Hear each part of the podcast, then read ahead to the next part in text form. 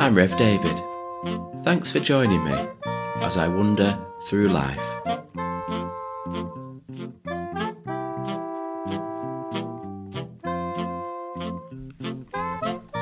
Today, I want to talk about something that we never notice, unless we have the misfortune to either walk into it or fall off it, and that's scaffolding.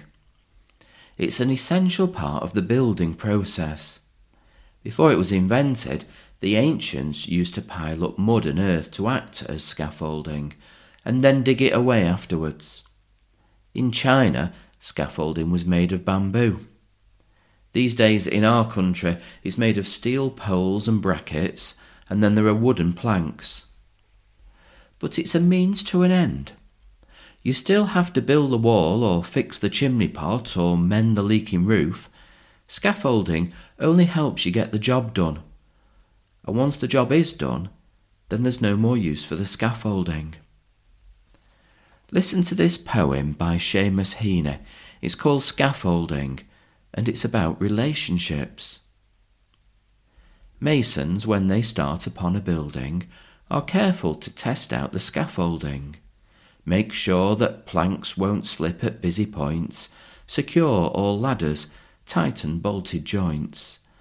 And yet all this comes down when the job's done, showing off walls of sure and solid stone.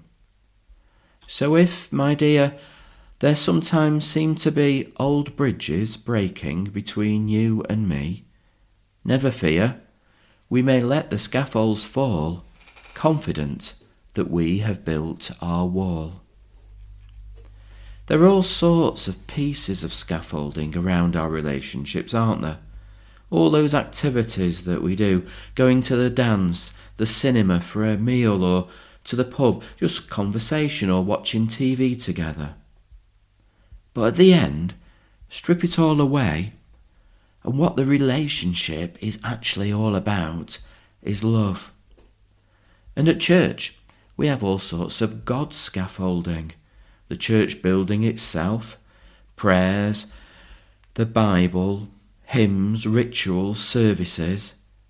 But at the end, strip it all away, and what it's all about is God's love for us.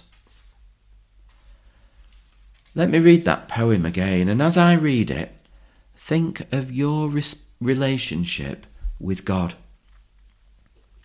Masons, when they start upon a building, are careful to test out the scaffolding. Make sure that planks won't slip at busy points. Secure all ladders, tighten bolted joints. And yet all this comes down when the job's done, showing off walls of sure and solid stone. So if, my dear, there sometimes seem to be old bridges breaking between you and me, never fear. We may let the scaffolds fall, confident that we have built our wall. Now, let me read you this short text from the Bible. It's from Matthew's Gospel, chapter 7, and it comes right at the end of the Sermon on the Mount. Jesus says, Everyone who hears these words of mine and puts them into practice is like a wise man who built his house on the rock. The rain came down, the streams rose, and the winds blew and beat against that house, yet it did not fall, because it had its foundation on the rock. But everyone who hears these words of mine and does not put them into practice is like a foolish man who built his house on sand. The rain came, the streams rose, the winds blew and beat against that house, and it fell with a great crash. So here's today's challenge look out wherever you go for scaffolding and think about how you're building your relationship with God. What are you using? Is it sand? Is it rock? Is it well scaffolded?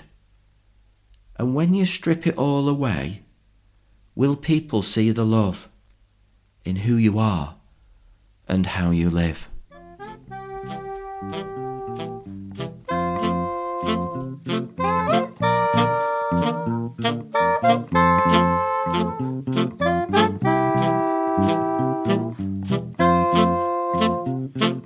That's it for now. Thanks for listening and I'll see you next time.